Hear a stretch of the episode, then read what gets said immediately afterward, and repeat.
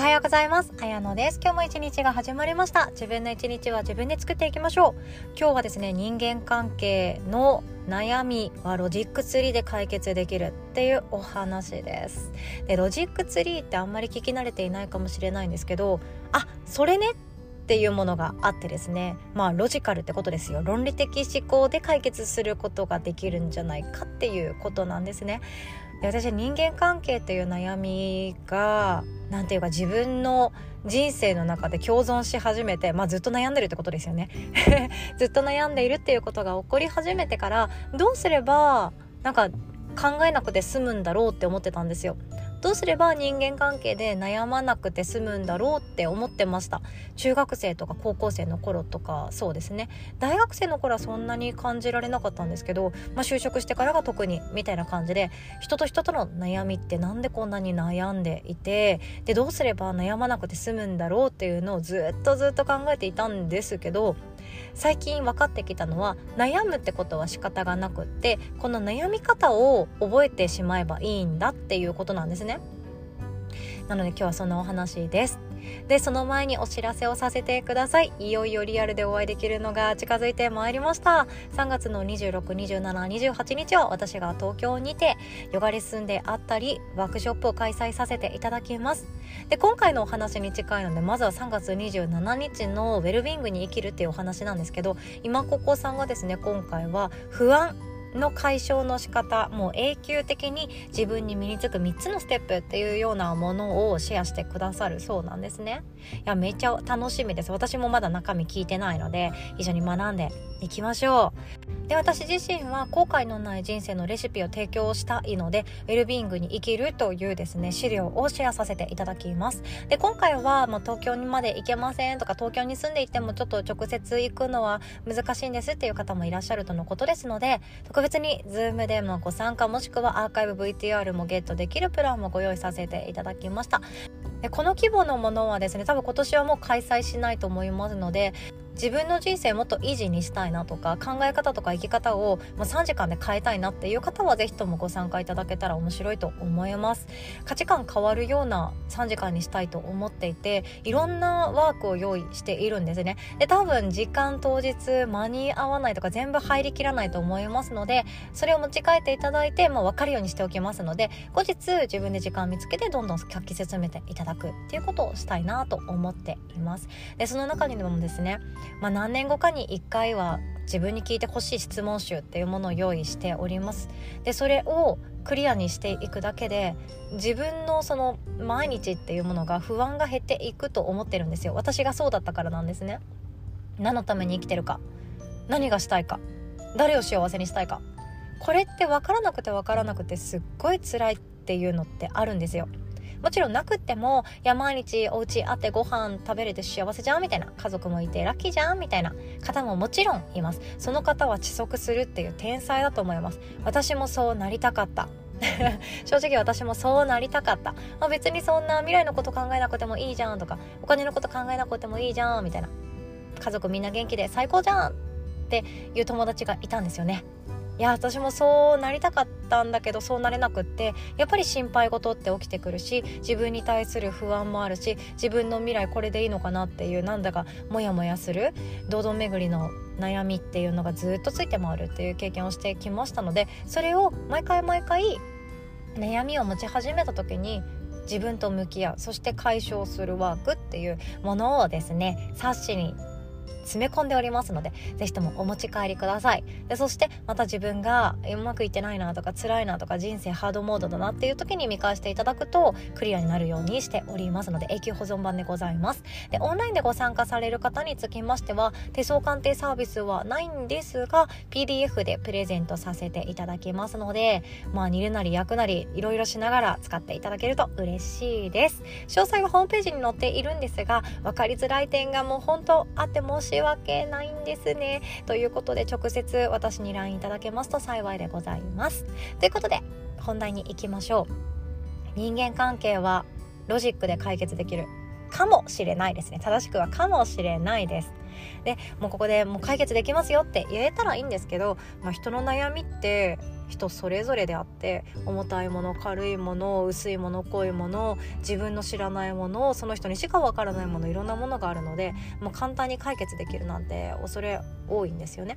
でもこれは使えるよっていうお話をさせていただきます。でロジックツリーっていうものが何かっていうとまあえーと、私が使ったことがあるのですはですね「How Tree」っていう「How」どのようにっていう英語の疑問文とかで出てくる単語ありましたよね「How なんちゃら」「How much」とか「How to」とかなんかいろいろありましたよね。でこれが「どのように」っていう「How Tree」でもう一個私もよく使うのが「Why」です。なぜ「Why Tree」って言ってなぜ？なぜ？なぜ？ってどんどん連鎖するように自分の悩みに対して考えていくっていうのがあります。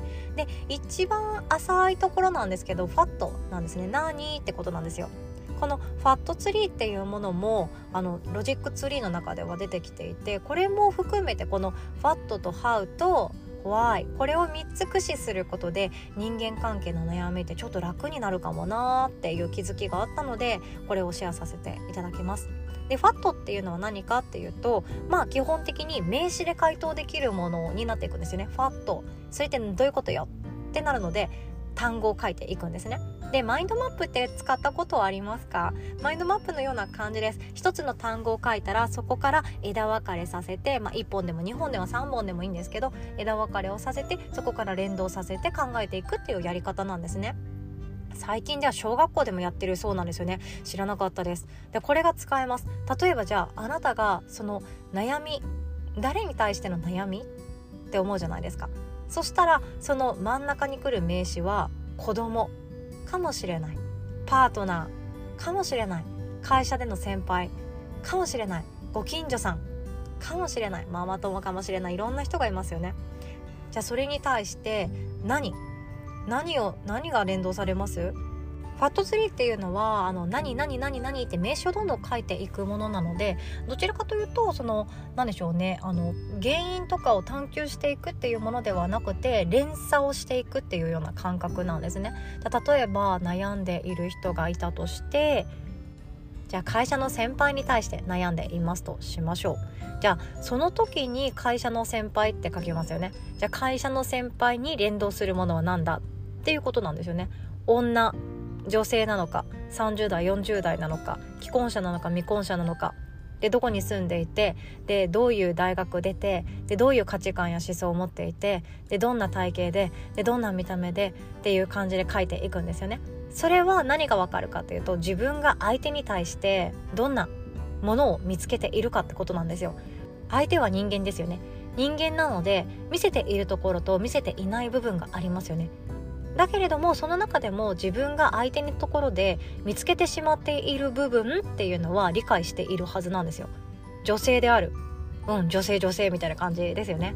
で例えば相手はじゃあ学歴は全部秘密にしていて結婚してるかもどうかも秘密にしていてでも口癖が悪いみたいな言葉遣いが荒いみたいなあの人何者？みたいな感じで思っている時ってその学歴わかんない既婚か未婚かわかんないだから恋愛の価値観とか結婚に対する価値観とか全く不明残業せずに早く帰っている。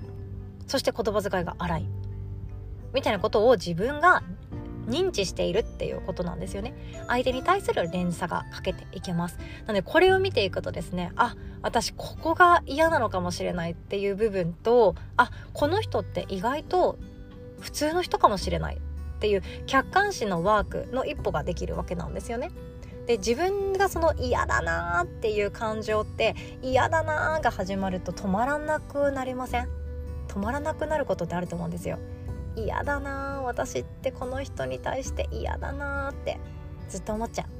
もう喋りたくない。見たら逃げたくなっちゃう。そういう感情があるからこの「What 3」っていうその人は何？何？何者？何者？何者って聞いていくとあ案外普通の人かもしれない。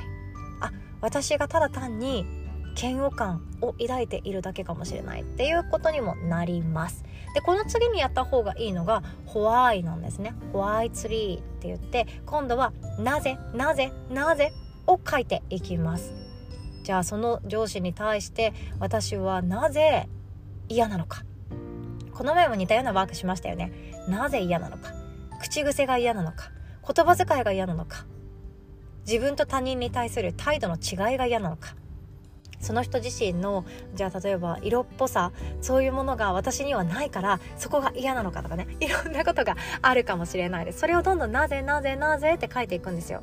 じゃあその人の、えーと、雰囲気が嫌だって思ったらその人の雰囲気って書きます。その雰囲気が嫌なのはなぜって書いたらその雰囲気から一本棒を伸ばしてその雰囲気が嫌だなぜって聞かれた時にじゃあ例えばですけれども、まあ、その人の機嫌によって会社のプロジェクトの進行が変わっていくとか。その人中心に会社が回っている。みたいな感じがね感じ取れたとしたら嫌な雰囲気ですよね。忖度しなきゃいけないとか。ねあるかもしれないですよね。そうやってなぜなぜなぜって書いていくとこれ何がわかるかっていうと原因がわかります。根本の種の部分ですね。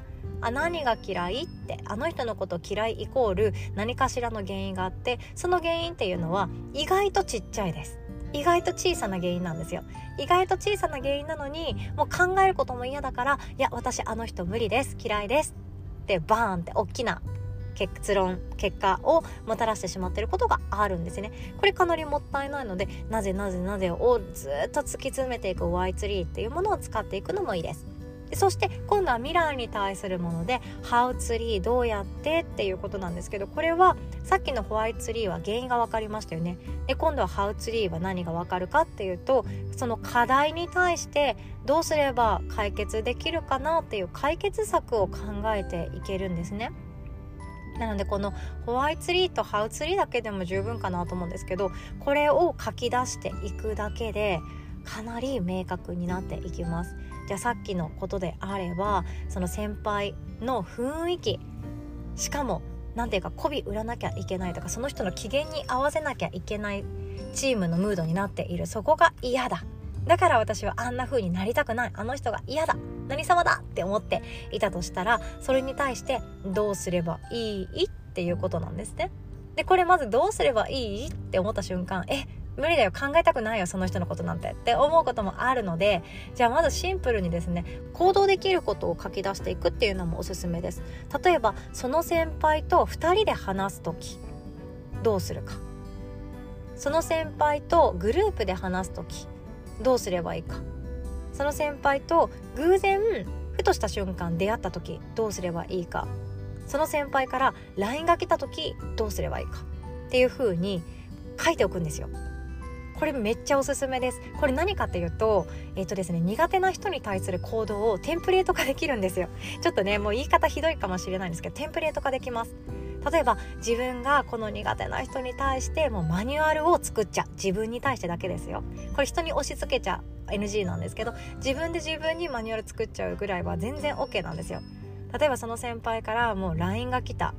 めちゃくちゃめんどくさい雑用の依頼の LINE だってえこれ自分でやるよって思うようなものがあの深夜ですね。ゆっくり、まあ、深夜のテレビ見ていたら来ましたと。こっちはもう極上の時間を過ごしていたのに最悪って思っていたりした嫌な気持ちがまた湧いてくるわけなんですよ。でもそこをですね、まあ、テンプレート化していたとしたらでその人に対して、えっと、いつも返す内容っていうのをテンプレート用意しておきます。例えばお疲れ様です。ご連絡ありがとうございます。また明日会社でゆっくりお話聞かせてください。ではおやすみなさい。だけを返すとか。そんな感じで LINE で連絡取り合うと絶対めんどくさいって言われてもう何でもかんでも押し付けてくんだろうな。言いたい放題やってくんだろうなっていう思う相手にはじゃ直接お話伺います。みたいな感じでもいいです。で逆にあこの人とは直接話すと絶対負けちゃうっていう場合は LINE で対抗できるようにテンプレートを準備しておくのもいいですよね。こんな感じで苦手な相手とどううまくやっていくかっていうテンプレート化しちゃう。最低限の挨拶は大事だけどそこから長く話はしたくないからさらっと抜け出せるような言葉を準備しておくとか。2人っきりになってしまった時には相手のことを気遣ってさらっと逃げるとかね。何でもいいですけど自分がオリジナルのテンプレートさえ用意しておけば怖くなくなっていきます。何が嫌かって嫌いな人とどうなるかっていうその予測ができないのが嫌なんですよ。で予測できることって予測っていうか想像ですよね。想像したくなることってあってそれは何かというと好きな相手に対しては想像したくなっちゃうんですね。例えばじゃあ彼氏彼女とあこんな風になったらいいなとか明日のデートこういうとこ行ってこんな気持ちになったらいいなとかありますよね。楽しい時とか大好きな人とはこういう風になったらいいなっていう想像したくなるんですよ。だから想像も楽しいんですよ。でも苦手な人のことって想像したくないっしょ。私はないです。家に帰ってまで苦手な人のことあんまり考えたくないなって思うので考えないようにしちゃうんですよね。そのためにリフレッシュって言ったりとか気分を変えるって言ったりとか気を紛らわすっていうようなことをして全然違うことを考える。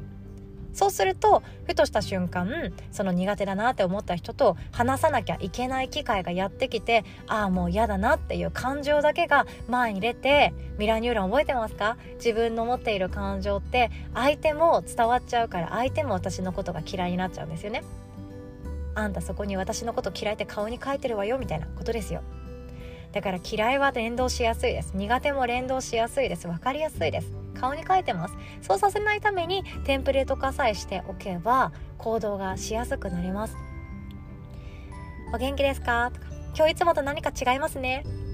っていう感じ。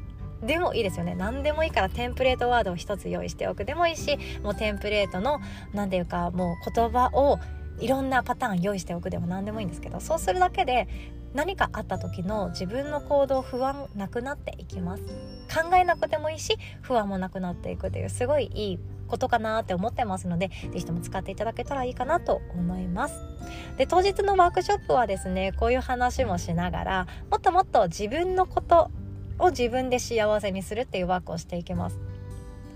あなたが後悔のない人生。それは一体どんなものでしょう？ここがまず抽象的な方が非常に多いんですね。私の後悔ってどういう時に後悔するんだろうとか私ってどんな人生がいいんだろうとか私ってどうなりたいんだろうってそれ分かってない方めちゃくちゃもったいないです。手相にも書かれているしそこがクリアになるだけで自分がどうありたいかどう向かっていったらいいかっていう不安ってどんどんなくなっていきますよね。楽しみにしております。一緒にワークしていきましょう。ということでいつも最後までお聴きくださりありがとうございます本当お会いできた時は楽しみましょう。もう大人の青春ですね。ではお互い素敵な一日作っていきましょう。おしまい。